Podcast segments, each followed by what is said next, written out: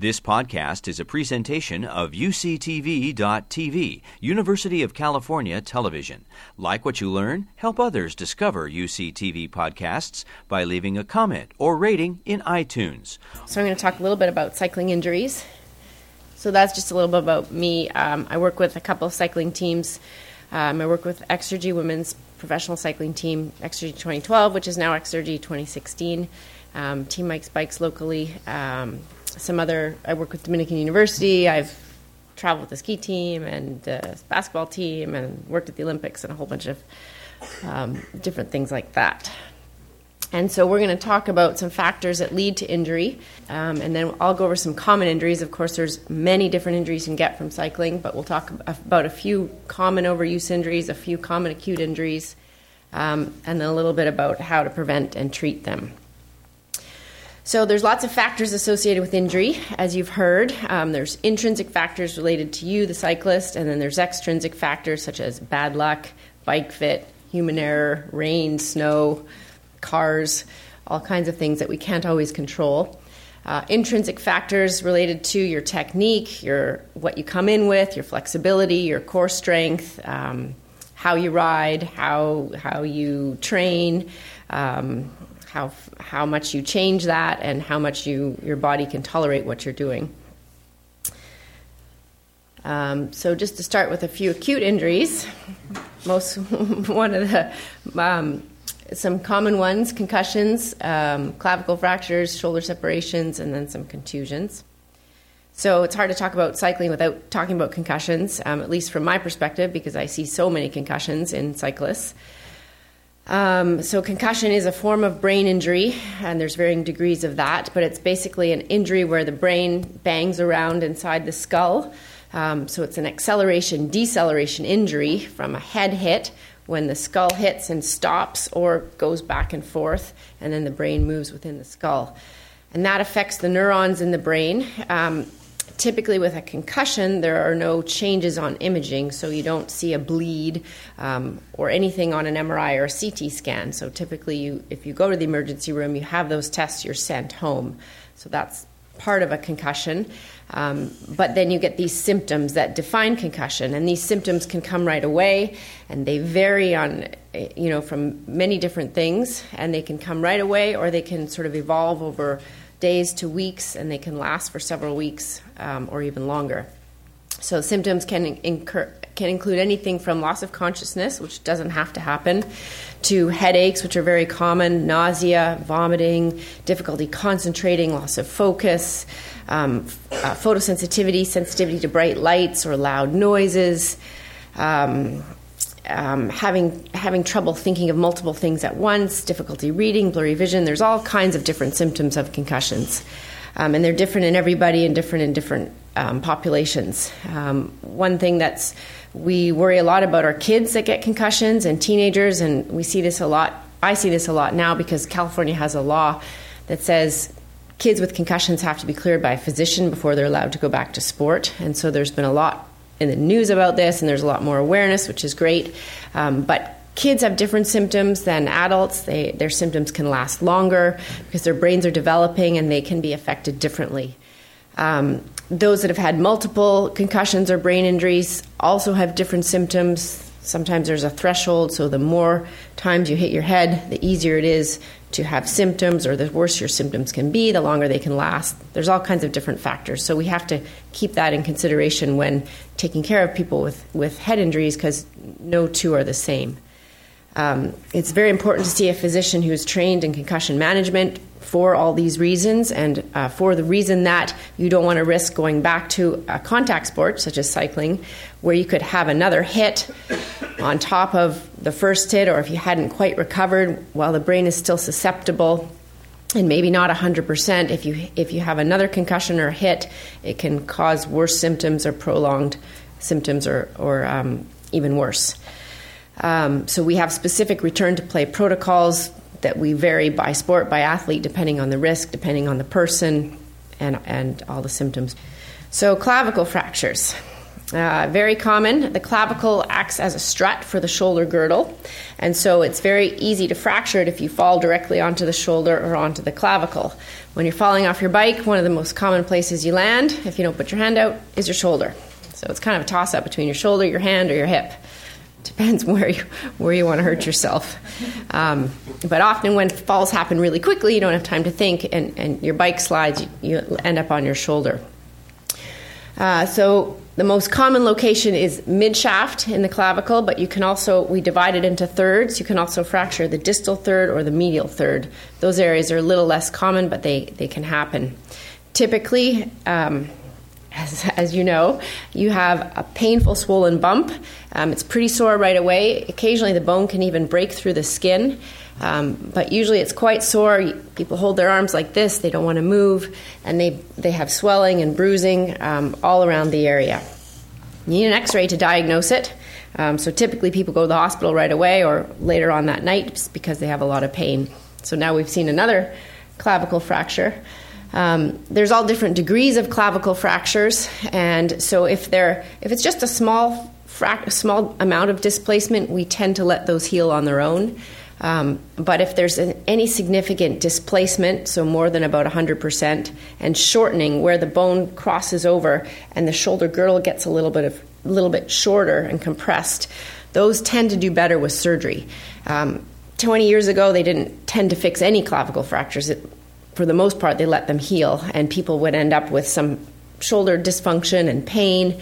Um, so these days we're a lot more aggressive with fixing them, particularly in cyclists and triathletes and people who weight bear on their upper extremity. Um, so certainly, if there's shortening or displacement, um, or you're a weight bearing athlete, or you use your arm for a lot of things, we tend to to think about fixing them. They're treated with a little S-shaped plate and some screws. It's it's fairly easy to do. It's right near the surface. Occasionally, that plate can cause people some trouble after if they wear backpacks or purses on it and irritates it, and that can be taken out later if needed. The beauty of surgery for clavicle fractures, you can get right back on your bike very quickly, um, so that recovery is a little bit shorter than if you don't have surgery. Um, that being said, there's risks with both. There's risk with surgery, so the indications have to be have to be right. Um, but typically, we're finding more now that the rates of non-union or malunion for a collarbone fracture are lower when they're treated surgically than they are if they're treated conservatively. Um, as I said, people tend to have shortening of that whole shoulder girdle and, and problems later if, if the sh- if clavicle is not brought out to length and put in place. The clavicle heals pretty well. The bone, your body forms a big callus around it, even when it's shortened and compressed, but it's later on that you can have some problems in the shoulder. Plus, it doesn't always heal. There are sometimes the, the, the fracture will continue to move and you'll get micro movement and you'll have continued pain, and that's called a non union. Um, TOS noted there is thoracic outlet syndrome, and that's a very rare complication where you get some nerve pain after a, a collarbone fracture.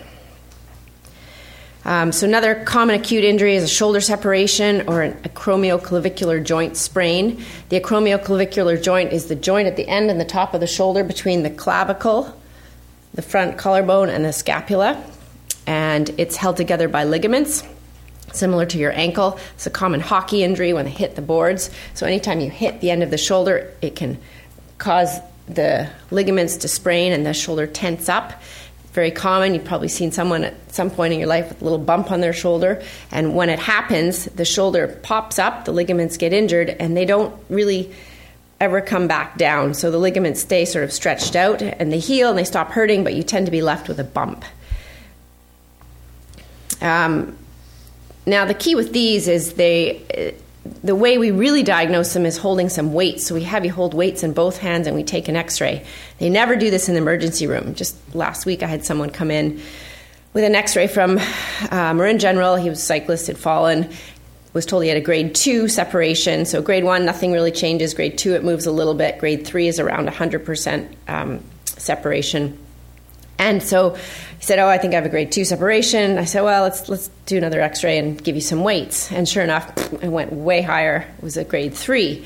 Grade three is kind of borderline on whether you treat it conservatively or surgically.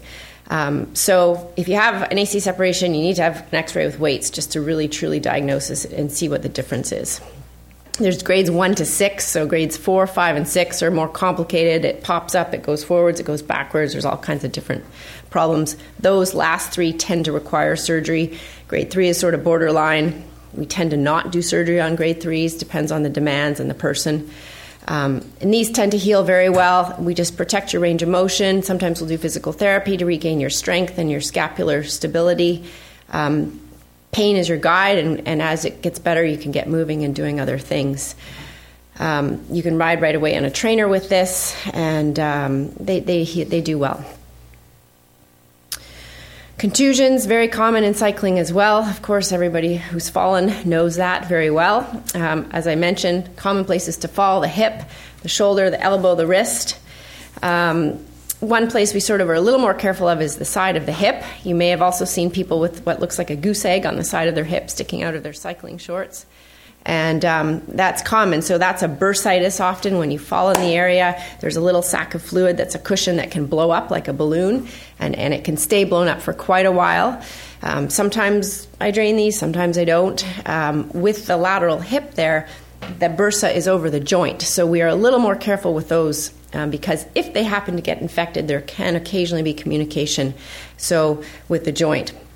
So if you if you ever see any signs of infection over a contusion or somewhere you've hit, heat, swelling, excessive pain, um, fevers or chills, then you definitely need to see a doctor. Um, I have a pretty low tolerance for giving antibiotics if there's bad road rash, especially if it's over the bursa or somewhere like that, um, just because you want to prevent infection.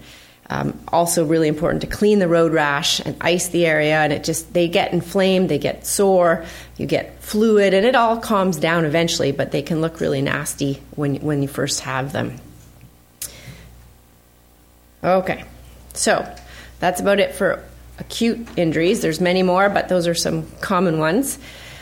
Now we'll talk about overuse injuries. And these are very common in cycling, very much related to bike fit, to training load, training errors, um, intrinsic factors, flexibility, other sports, other sports that you do that you may take injuries into cycling, um, or previous injuries or arthritis in different places that can all be felt, uh, come out as pain on the bike.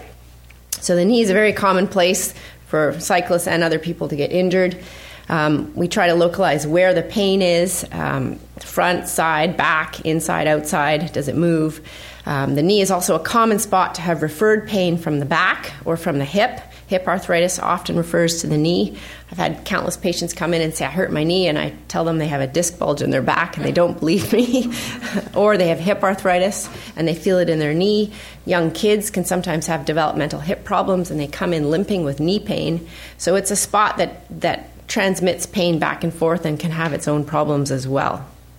Um, previous surgeries, other problems, other um, injuries can impact what injury you'll find in the knee. So, one of the most common knee problems, bread and butter of sports medicine, is, is called is uh, patellofemoral pain syndrome, also called runner's knee, anterior knee pain. It has a whole bunch of different names. It's a very common complaint in sports medicine and it's defined as maltracking of the kneecap or the patella, and then you get irritation of the cartilage underneath. Um, so you can see on one of these pictures, the patella, if you look at it from um, the end, has a point or a triangle underneath it, and it, it moves in a groove in the femur. The groove is called the trochlea. And there's cartilage that lines each joint. Thank you. So each part of that, each bone is lined by cartilage. Thanks. So here you can see that there's a groove that the patella tracks in. And what you don't see on this picture is a thin layer of cartilage, the way the paint lines the plaster on the wall, and that lines the bones. And so if the kneecap isn't tracking smoothly up and down, if it's banging around in that groove, it's going to irritate the cartilage. If that continues, that becomes arthritis. Arthritis is wearing of cartilage. Um, so that's patellofemoral pain in a, you know, in a general sense, that maltracking of the kneecap. Um, there are many factors that contribute to this. Genetics are a big one. I always look at everybody. Some people are born with their kneecaps facing each other instead of facing straight ahead. Pronation of the foot, that's a big one. That makes your knees fall in. Weak glutes or weak hips, that causes the knee to go in. Um, if your feet turn out, so dancers get this problem as well. If they're growing and they force their turnout, their knees go in. Um, previous surgeries, tight IT bands, all kinds of different things, age. Um, and then core fatigue, as we talked about, changes your cycling mechanics, which can change the way your knee moves. Typically, at the end of a long ride, you'll often see people with their knees kind of going in more than it normally would. And depending on the float and their pedals, that can, and their tolerance for that, that can irritate their kneecap. So this is just a picture that kind of summarizes some of that. The, the glute strength. So if your glute is weak, your knee goes in instead of tracking straight. Glute strength keeps your knee going straight up and down, and that even happens when you're going up and down stairs. So a lot of people with sore knees, if they'll look down, they'll see their knee is going in when they go down the stairs. If you test their glute or their hip abductor strength, usually you can break them pretty easily. They're usually weak on that side. Um, decreased strength of the thigh muscles. So we talk about the VMO or the vastus medialis, which is the inner thigh that attaches to the inside of your kneecap. That helps pull that kneecap flat. If your IT band is tight, it will tip it to the outside, and so the VMO helps pull it flat and keep it even in the groove. So it's a balance between keeping the VMO strong, the IT band loose, and the glutes tight so it moves straight, and keeping the feet neutral because if your foot moves, that also causes the knee to go in. And then there's some various um, treatments for that. Major, the main treatment is looking at the mechanics and strengthening and fixing the problem. I had a pro cyclist come in last week and with this problem, and sure enough, I test his glutes, super weak on one side, um, just very, very common. And sometimes that there's sort of the chicken and the egg thing. Any injury on the lower leg or chain, the ankle, the knee, you test their test their hip strength, they tend to be weak. So sometimes I think that comes if you get injured, then you favor it, you get weak, and you can also get injuries from being weak in that spot. So the treatment for this problem so it's interesting because in sports other than cycling, I usually give cycling as a treatment um, because that motion is very helpful. It's true. So it's a little more tricky when a cyclist comes in with this problem. It's very common in runners, so I tell them to cycle. Um, and usually cycling doesn't hurt their knee when this is the problem from other things. But if you get a cyclist where they get patellofemoral pain purely from cycling, there's usually a problem with the bike fit and a training error. So, number one, you have to assess the bike fit. Um, number two, you've got to back them off look at their training, what they've been doing, back off their activity, and see if you can get them just doing some easy spinning um, where it doesn't hurt. Then you have to cross train them, get them to physical therapy, get them in the gym, strengthen their core, strengthen their VMOs, get their function and their coordination working properly, um, and then they can go back on the bike and their knee will slowly get better. Um, but the key to fix this is getting them off the bike and doing other things, which is sometimes difficult. Um, but you can't just cycle, you have to correct the problem somewhere else. Uh, so another common knee pain, uh, knee problem is IT band friction syndrome. It's the most common cause of lateral or outside knee pain. It's common in sports with repetitive flexion and extension, like cycling and running. Um, at 30 degrees of knee flexion, which we know is just about when the leg is straight down at the bottom, there's a lot of tension between the IT band, which is the muscle that comes down on the outside of the leg, and the femoral condyle, which is the uh, bone, the femur at the top of the knee. And that's the widest part of that bone where the knee, the IT band comes. And so you can develop friction in there. Um, again, causes of that are often glute weakness, and particularly in runners when their hips start tilting, but also in cycling or foot pronation, things that change the mechanics and put more stress on the IT band, and it puts it more under tension down at the bursa.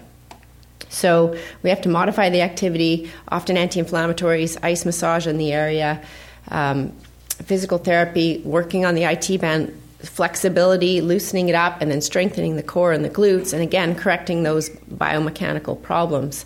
The key with overuse injuries is figuring out what the problem was and fixing it, or it's just going to keep coming back. Uh, so, another common overuse injury is patellar or quad quadriceps tendinopathies tendinosis. In the old days, used to call it tendinitis. Um, now we know that it's, uh, we call it more of a tendinopathy. It's a micro tear in the tendon. So you get little micro tears in the tendon, and then tendons don't have the greatest blood supply in general, so they tend to heal with a bit of junky scar tissue before you get good tendon fibers. That junky scar tissue is a little weak spot, so when you go out and do what you were doing before that caused the same activity that caused the injury, that tendon junk tends to rip again, or you get micro tears again. So it just becomes a little bit of a vicious cycle and you get some discoloration or some scar tissue that forms in the tendon. So it's very hard to replace that with good quality tendon fibers. Um, you can have pain in that process as the body tries to revascularize and replace that tendinopathy or scar tissue in the tendon with good quality fib- tendon fibers. Occasionally, that can lead to tearing, so it becomes a weak spot in the tendon, and you can actually have a macro tear or a tear that you can see in the tendon. So, patellar tendonitis or tendinopathy is underneath the kneecap, going from where the kneecap, um, between the kneecap and the tibia. So the quadriceps tendon comes down here. This is an MRI, and the tendon is black. This is the patella or the kneecap. This is some chunky stuff in the tendon down there. You can also get quadriceps tendinopathy up here, or even tearing. The one down here is typically called jumper's knee. It's very common in basketball and jumping sports where there's a lot of hard impact, eccentric activity. Um, in cycling, I don't see the tears as much. You see them more commonly in, in the uh, running and jumping sports, but you see the tendinopathies a lot. Um, often related to you know too much too soon, pushing hard gears, um, and and it is a little tricky to get rid of this. There's different modalities we use, eccentric strengthening, where you're doing quick drops and slow ups. That's one way to help that tendon repair itself with good quality tendon fibers. Um, deep tissue massage, acupuncture, needling, anything that stimulates the blood flow in that tendon helps slowly over time re, um, uh, repair the tendon with good quality tendon. Bike fit's important, modifying activity again, get them off the bike and train them, and then you can work better on the bike. Not mentioned here, but another another injury I often see in cyclists is VMO strains or strain of, of the quad on the inside, and that's also from pushing heavy gears. Often see it in track cyclists because they start from such a stop and then have to push so hard. Um, and those heal a lot, little, lot more easily than the tendinopathies because it's in the muscle where there's better blood supply. So, neck and back pain. Um, Curtis touched on this. It's very common in cycling. Um, there was a sur- survey done, a mail survey, where they um, surveyed about 500, 600 recreational cyclists. Um, 85% of these people reported having at least one injury for which they sought medical attention. Number one was neck pain. 48% had neck pain. Number two was the knee, and then close to that was low back pain. 30% reported low back pain. They found that female cyclists reported um, one to two times, one and a half to two times more uh, neck and shoulder pain than the men did. You could hypothesize that's because women are typically weaker in their upper bodies than men, and so depending on the stability, you may have more neck pain. Uh, so low back pain. Low back pain has many things it can. There are many things it can be. So the differential diagnosis we call it. What could it be? Is there's a long list in the back. Um, muscle strain is common. If you pick something up or you overdo it, you can strain the muscles. What I call mechanical low back pain related to your core weakness, your pelvic instability, and some tightening of the muscles and dysfunction in the way that you move. Uh, facet syndrome, when the little facet joints in the spine get inflamed, sacroiliac SI joint dysfunction. You can herniate a disc. You can have um, overuse injuries in the disc. You can have degenerative changes and bulging in the discs. Um, Back pain is common on and off the bike. Um, back pain is very common after doing too much too soon on the bike. You sort of hit that threshold where you feel strong, you feel great, and it's a nice day, and everyone's going to Point Reyes, and everybody's racing, and you should turn around, but you just keep going, and you feel great when you're going, and then you get home and you can't move the next day. Your back seized up, and that lasts for a month or so. So next time you don't go all the way to Point Reyes, you have to go a little little less far. But it's it's easier said than done. But that's where people feel it in their backs, commonly on the bike, especially if you don't have a great bike fit, if you're a little weaker in your core early in the season, you're not as strong, you're not used to being in that position and keeping your mechanics and your core engaged to facilitate um, the technique. Uh, again, you can't just bike. If you want to keep your back healthy and your knees healthy, you've got to do other stuff. You've got to cross train, you've got to do lateral motion, you've got to do core work, Pilates, yoga, whatever it is, but you can't just bike or your body will, will pay for it. Um, so, contributing factors, as I mentioned, too much too soon, especially hills or the long rides early in the season. Um, if your pelvis is out of alignment, so your legs, your pelvis can be rotated and legs can look longer or shorter, and that then if that's not accommodated for in your in your fit or if you're weak, that can lead to back pain, um, core and glute weakness, um, incorrect pelvis position, depending on your bike fit, your flexibility, and your strength. Stiff hamstrings, or if your mid back's particularly stiff, that puts more stress on your lower back. If your quads and hip flexors are tight, that pulls you more rounded, which puts more stress on your lower back. If you don't do anything else other than cycle and sit at a desk, it all adds up. Um, so, again, the treatment for back pain is uh, modifying your cycling, maybe get on a trainer and sit upright if your back is really sore, do lighter, easier rides, uh, looking at your technique and physical therapy, strengthening your core, stretching out your hamstrings, your IT bands, quads, deep tissue work, um, fitting your bike, changing your, your training patterns, and then slowly building back up as you get stronger and you can handle it. Um, neck pain, also very common due to the position in cycling where your neck is extended and your back is flexed. Um, improper bike fit is a huge contributor here, especially if there's too much weight on your hands. We talked about having, you know, light weight in your hands you should just transmit the force to your thorax. But if your fit is such that you're tilted forward and there's all the weight on your hands, it's very hard to be sort of light and stable and stable. Um, you get a lot more force on your neck and tend to be sort of like this. So it's very important to have a bike fit where you're you're strong through your lats and the force is just transmitted here. You're not all the weight on your hands. Um, again, just riding long distances in that position just makes a lot of people's necks sore, particularly if you have a little bit of arthritis in there, a bit of degenerative changes, if you've had car accidents in the past. Neck pain is common, um, and certainly getting on a bike for five hours, you're going to feel whatever you've got going in there. So, you know, that position just leads to that. And core weakness and, st- and core um, weakness in your scapular stabilizers and your thorax, again, can contribute to more instability in the neck and more forces being transmitted to the neck. Um, treatment for this slower increase in miles. The rule of thumb is always sort of 10% increase in time and distance is a safe and healthy way to do it, which we don't all do. Um, trying to relax your upper body, keeping strong through your core and your lats. And you can actually, you know, change positions, stretch your neck out, do things like that while you're on, on a long ride. Change your hand positions around. Um, try to keep your core engaged and uh, work on strengthening your, your neck stabilizers and your scapular stabilizers. That can all help. Uh, so, in conclusion, overuse injuries are common, often related to bike fit. Acute injuries are very common, often related to bad luck, bad conditions, cars that get in the way. Um, so, you want to address mainly the overuse injuries with cross training, core strengthening, stretching, flexibility, getting a good bike fit, and don't fall off your bike.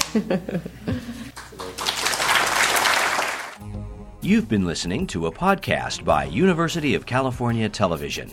For more information about this program or UCTV, visit us online at uctv.tv.